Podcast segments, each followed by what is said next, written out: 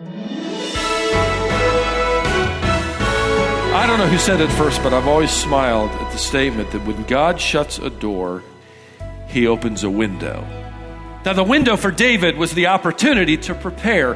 He won't be able to dig one footing, he's not going to hammer one nail, he'll never hang one door.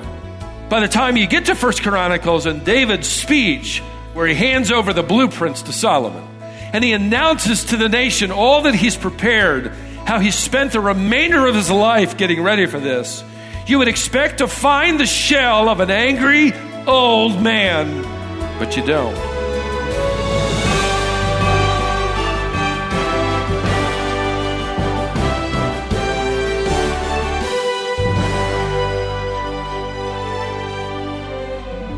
David didn't lie in bed every night dreaming of the next giant he would kill or the next battle he would win.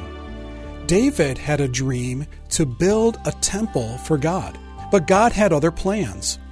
Building the temple would be for David's son, not for David. Instead of getting bitter, David got to work in other ways. He made plans that would pave the way for those who would build one day. If you've ever had your dreams or plans changed by God, keep listening because today on Wisdom for the Heart, Stephen Davey shows you how to respond when God says no. We're continuing through our series called The Singer with this message When the Answer is No. God effectively tells Nathan to go and tell David that he doesn't need a house and the house that will be built, the temple, won't be built by his hand. In fact, if you look down at verse 12, I, I read it quickly. David is informed by Nathan that when he lies down with his fathers, that is, when he dies, his descendant will build that temple, that house. Now, in a parallel passage in Second Chronicles 17, it reads even more clearly The word of God came to Nathan, saying, Go and tell David, my servant, thus says the Lord, You shall not build a house for me to dwell in. David, it won't be you, it will be your son, Solomon. Now, before you rush ahead and say, Well, yeah, that's great, kept in the, you know, stayed in the family, that'd be wonderful. No, no, no. Keep in mind, David has no ulterior motive here, he has no selfish ambition here. He has no desire to make a name for himself. He's not going to write his name over the front door.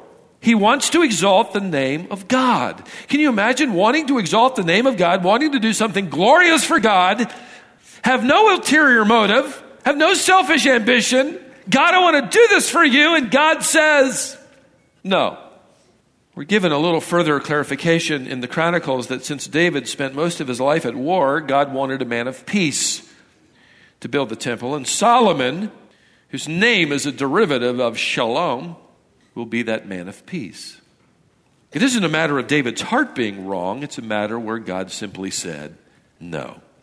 Now, pause for a moment with the difficulty of this in mind for Nathan himself. Imagine a prophet having to do an about face within 12 hours. that wouldn't have been easy. David is, is going to have another appointment the next morning with Nathan, and Nathan is going to have to effectively say, Look, David, I got so excited, and I know it's your passion and your desire, and it sounded great. And wouldn't that be wonderful that I, I said, You know, God would be pleased for you. Go for it. God came to me and said, Oh, yeah, he'll be pleased with the building of his temple, but that can be such a discouraging word, can it? Makes you just want to cry.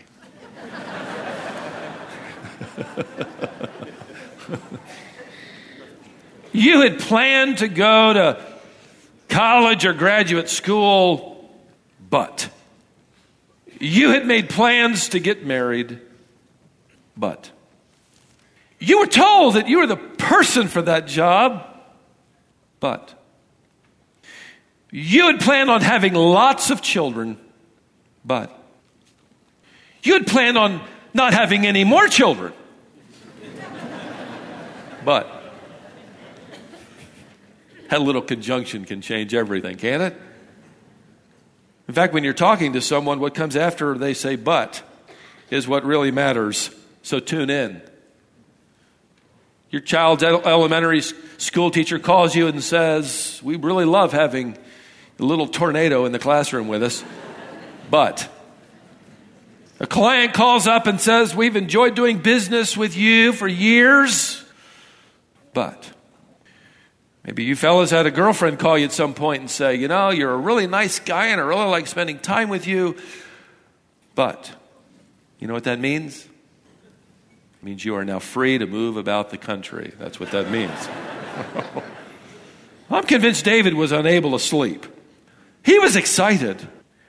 He was dreaming, planning the things he would do for the glory of God. And God said, Oh, but I have something else in mind. You know, it strikes me that when we're told that David had a heart after God, a heart after God's own heart, that's such a big statement, isn't it?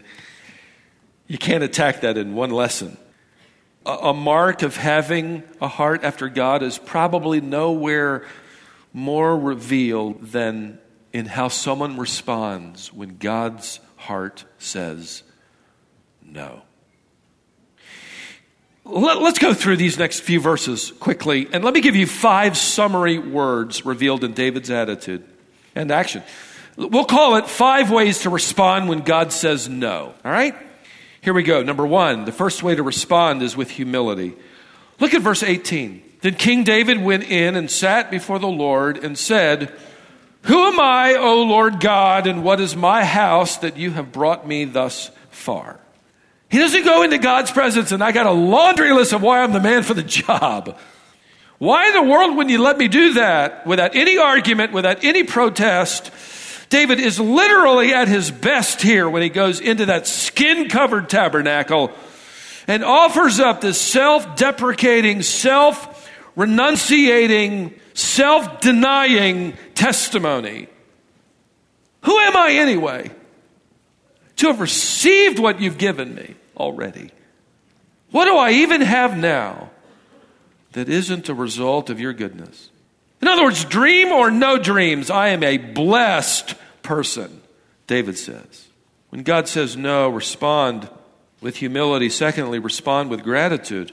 Look at verse 19, and yet this was a small thing in your eyes. O Lord God, you've spoken also of your servant's house for a great while to come. And you can insert, and that was a surprise. What you're doing for me, Lord. He's choosing to focus on what God is going to do rather than what God has chosen not to do. And gratitude comes when we're willing to view the will of God in a longer term rather than a shorter term. God has something else in, in mind. In fact, have you ever thought about the fact implied in, in God's response to David through Nathan that had God allowed David to begin building the temple 20 years earlier when he wanted to, David would more than likely have made it out of cedar. God didn't want it out of cedar, He wanted it out of stone and gold and silver. I read recently about a man who had heard God say no, and then God's design was a yes in a different way. It would involve surprise and disappointment. He and his wife had uh, dedicated their lives to vocational ministry. They were going to Africa to reach an unreached tribe, and they raised all their support. They made it to the field. And in the middle of their first term, his wife came down with a serious disease which caused them to have to leave the field and come back to the United States. In order to make a living, he joined his father in his dentistry practice. It was the last thing he wanted to do. They needed to eat. He also had the idea, just from understanding a need within the congregation. Uh, he was part of a denomination that observed uh, the Lord's table every time they gathered. And uh, grape juice didn't have a very long shelf life before it would begin to ferment. So he began to experiment. He experimented with pasteurization so that he could provide unfermented grape juice for their communion. He figured it out.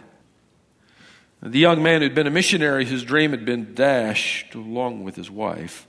His name was Thomas Welch. He went on to produce, quote, unfermented sacramental wine for church. But it caught on. And to this day, in fact, within 10 years, it was selling around the world along with Welch uh, grape jelly. He would go on to give hundreds of thousands of dollars to the gospel enterprises. God said no to that and a yes to this. Maybe you can't teach, but you can pray. Maybe you can't go, but you can support. Maybe you can't sing, but you can organize. Maybe you can't run that particular race, but you can provide the shoes for the people who can. God says no to that and yes to this. Well, after planning and organizing for 20 years, this temple is going to be absolutely breathtaking. And you, you, you hear 20 years earlier nothing but gratitude in David's voice as God will begin to unfold an entirely different plan for his life. Respond with humility and gratitude. Thirdly, respond with surrender. These aren't easy words, by the way. These are daily challenges. Respond with surrender. If you look at verse 20, David says, And again, what more can David say to you? For you know your servant, O Lord God. In other words, I'm your servant. What more can I say? I belong to you, and that's good enough. Isn't it interesting that in verse 18 he asks, Who am I? And in verse 20 he says, I am your servant. Which provides an interesting principle of surrender and uh, security. It's not so much who you are, but whose you are on your timing. Surrendering, and here's, I think, the tough part surrendering to the plan of God means you are surrendering to the pace of God as He directs your steps. And that pace never fits ours. And it's never been easy. I can remember years ago driving our twin sons to kindergarten couple of mornings a week and give Marcia a break. And we carpooled with another family. They had a son as well, all in kindergarten. I, I used to drive and just, they'd, get, they'd be in the back and I just, I just listened to their conversations. One sermon illustration after another. I loved it. For, for several weeks, I got to tell you, they talked about the latest rage in kindergarten. I mean, the latest thing, the big thing, and the latest rage just so happened to be loose teeth. That was the talk. That was the talk. They knew everybody in class who had a loose tooth by name. And if they lost that tooth, they'd come in the next morning and, and, and that would be the, that'd be show and tell. Look, that trace right there. In fact, after first hour, I have three kids that come up and give me a hug. And the one that came up, it was, look at this tooth, Pastor, it's loose. And I could wiggle it. I mean, this is just the badge of growing up, right? It's funny, Marcia and I had, you know, a little trouble with our, our, our twins. Actually, we had a lot of trouble with our twins, but we had a little trouble with this problem. They were born on the same day, and they thought in their minds that everything then should happen at the same time. It just didn't happen that way. I can remember one of my boys announced his tooth was loose, and his, his brother, our twin son, immediately reached for his, and it was not loose. It was panic time. In fact, all night long he worked on that tooth. And he came down at breakfast and announced, It's loose. And it was. He'd succeeded.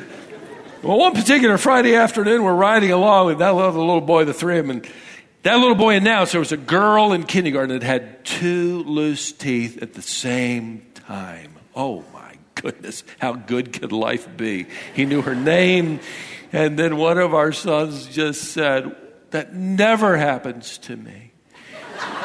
He said, why, why does everybody have loose teeth except me? I had to pull over and do emergency counseling right there on the side of the road. I couldn't help but think. that We really don't get far past that, do we? The only thing that changes is the object of our discontent. It isn't loose teeth, it's something else. It's things that we can't hammer down. It's, it's what we'd like to purchase but can't. It's a home, it's a career, it's a relationship. David, in a sense, is echoing the attitude of Paul, who writes, I have learned in whatever situation I am in to be content. Philippians 4:11. Wow. Whether rich or poor, he goes on to explain, whether appreciated or unappreciated, you know, whether in need or in abundance, whether I got a loose tooth or none of mine are loose, whatever. You say, Wow, I just wish I had that gift of contentment. it's not a gift. Paul said, I have learned. That kind of learning takes place in a classroom with curriculum more than likely entitled When God Says No. Trouble is, we don't want to stay in class long enough to learn it. Here's David with great submission and surrender. Lord, I belong to you. I'm going to wait on you, your purpose, your plan, your pace. You're ordering my steps. You've ordered my stop here. You've got something else for me to do. Fourth, respond with praise. Look at this response in verse 22. It's hard to imagine this coming on the heels of Nathan revisiting him and saying, God just said no. Look at this. You are great, O Lord God, for there is none like you, and there's no God beside you. Wait, didn't God just say no? Yes, he did. Isn't he great? Excuse me? Didn't God just take away your dream? Yeah, but he didn't take away my faith. There's no God like him. But, but shouldn't you, you know, try to force the locks? Maybe you can batter it down. Maybe knock harder. No, God has closed this door, and I'm waiting on his direction to go in a different way. One author provoked my thinking when he said the difference between waiting on God and wrestling with God is worship. The difference between waiting on God and wrestling with God is worshiping God. And from verse 22 to the end of this chapter, you could spend a, week just going through David's declaration of the glory and the greatness and the faithfulness and the grace of God. Respond when God says no with humility, surrender, gratitude, praise. One more, fifth. Respond with readiness. Readiness. I don't know who said it first, but I've always smiled at the statement that when God shuts a door, he opens a window. So stay alert. Now, the window for David was the opportunity to prepare. He won't be able to dig one footing. He's not going to hammer one nail. He'll never hang one door. But he can prepare for that. What do you think David did for the next 20 years? Oh, I don't get to hang any doors, hammer any nails, dig any footings. Forget it. I don't want to have anything to do with this temple. Sorry I ever thought about it. Oh, no. What do you think he dreamed about? You know, beating some more Philistines over the head? No building the temple of God. It's obvious. So by the time you get to First Chronicles and David's speech, we're not going to study it, but it'd be a great study where he hands over the blueprints to Solomon. And he announces to the nation all that he's prepared, how he spent the remainder of his life getting ready for this. You would expect to find the shell of an angry old man, but you don't. In fact, just let me read to you as he dedicates this work, as it formally begins. He tells the congregation, he informs Solomon that he has, as they prepare now to build, organized and trained 38,000 priests. Their clothing, their courses, their units, what they'll do. He's trained 6,000 officers who will lead them. He's trained 4,000 gatekeepers who will circulate. He's trained 4,000 people to sing and play musical instruments. They'll all have an instrument. He has overseen the development and, and the building of 4,000 musical instruments. He says, with great pains, I have provided for the house of the Lord. I love the fact that he said that because God said no to something he really wanted to do, and what God said yes to, he said it was painful. With great pains, with great care, with great difficulty, he says, I have provided 7,500 tons of gold and 75,000 tons of silver, bronze and iron beyond weighing. There's so much of it. Timber and stone I have provided Solomon, you have an abundance now of workmen, stonecutters, carpenters, all kinds of craftsmen without number, skilled in working gold, silver, bronze, and iron. Arise and work. The Lord be with you. One author estimated that David had saved up in today's economy somewhere around $5 billion worth of gold and silver and there's no shell of a bitter old man. This is an excited, thrilled man who had accepted God's answer and spent his years preparing in whatever way he could for the work. This is like being excited that you spent 20 years to gather seeds so that somebody else can plant an orchard that will bear fruit you will never taste. Get excited about that. This is a spirit of readiness. God said no to that, yes to this. I'll focus on what I can do, even though God has changed everything. I want to share. I, I was driven to the airport on this past Friday by a Word of Life student whose job was to drive the speakers to and from. And I said, What are you planning on doing? And he said, uh, Well, I'm doing a lot of thinking about that, and things have changed. I said, Oh, how? He said, Well, a month and a half ago, my father was killed. I said, How so? He said, It was a car accident. My father was a pastor driving a group of students on an activity, and on the way back, a tire blew, and the van flipped and rolled, and my father was killed. And I said, I, I heard about that. That was your dad. He said, Yes. He said, I was studying in New York, and now my mother lives here in Florida, and my, my siblings, and I'm, I'm the man of the house, and I'm back here praying about what God has next. And I said, Well, what do you think He has? He said, Well, I'm fairly convinced that He wants me to go into the ministry now. I said, Oh, you know, carry on your dad's legacy. And he said, Yeah. I said, Well, how do you feel about that? He said, I'm really excited. Maybe you've come in here today and you've experienced a change, a shift of some sort. Maybe your view of life is well, there's got to be something different, something better, something faster, something newer, something more exciting. You're waiting. And there's an open window here and over there.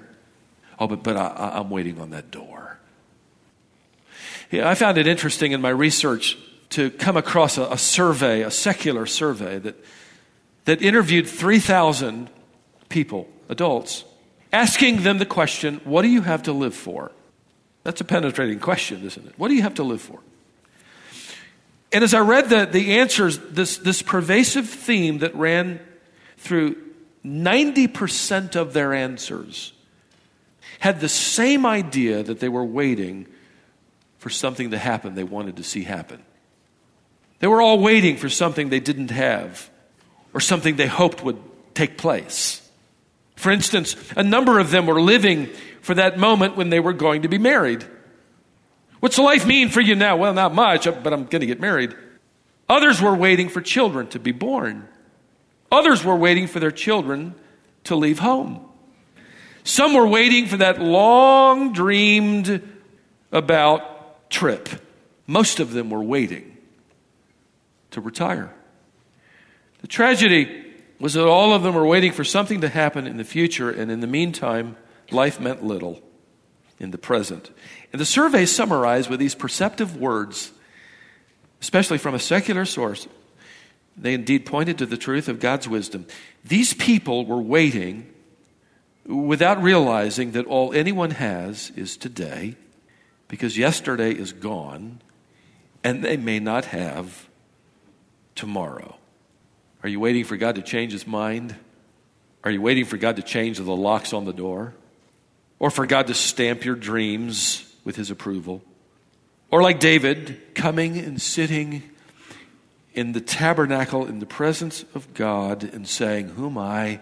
Who am I but your servant? You've already been so good to me. Uh, what could I do to serve you today, here and now?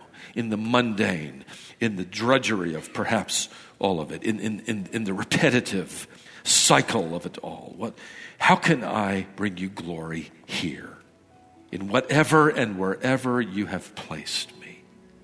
You see, if I could summarize those five words, I would put it this way Let's respond like David with humility for what he has chosen for you.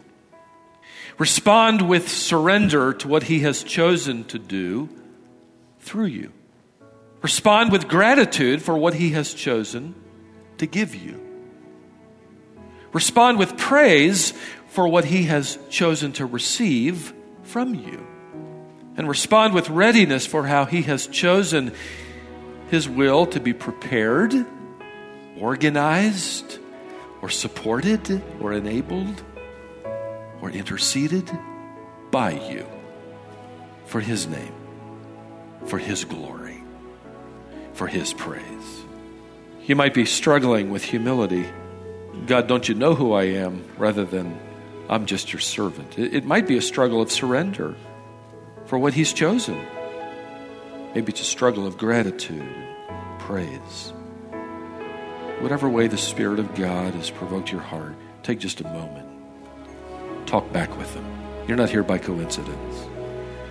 This text was determined by Him long time ago.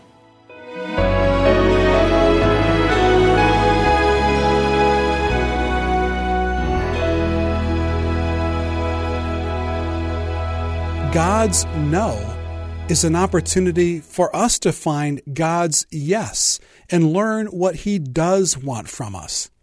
I'm glad you joined us today here on Wisdom for the Heart with Stephen Davey.